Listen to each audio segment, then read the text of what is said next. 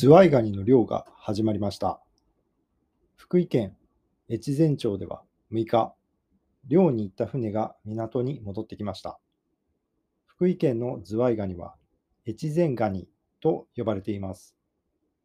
港では越前ガニの黄色い札をつけたたくさんのカニの競りを行いました。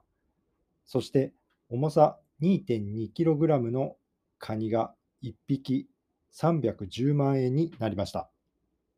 この港では今までで一番高くなりました。鳥取県鳥取市の港でも7日、漁に行った船が戻ってきました。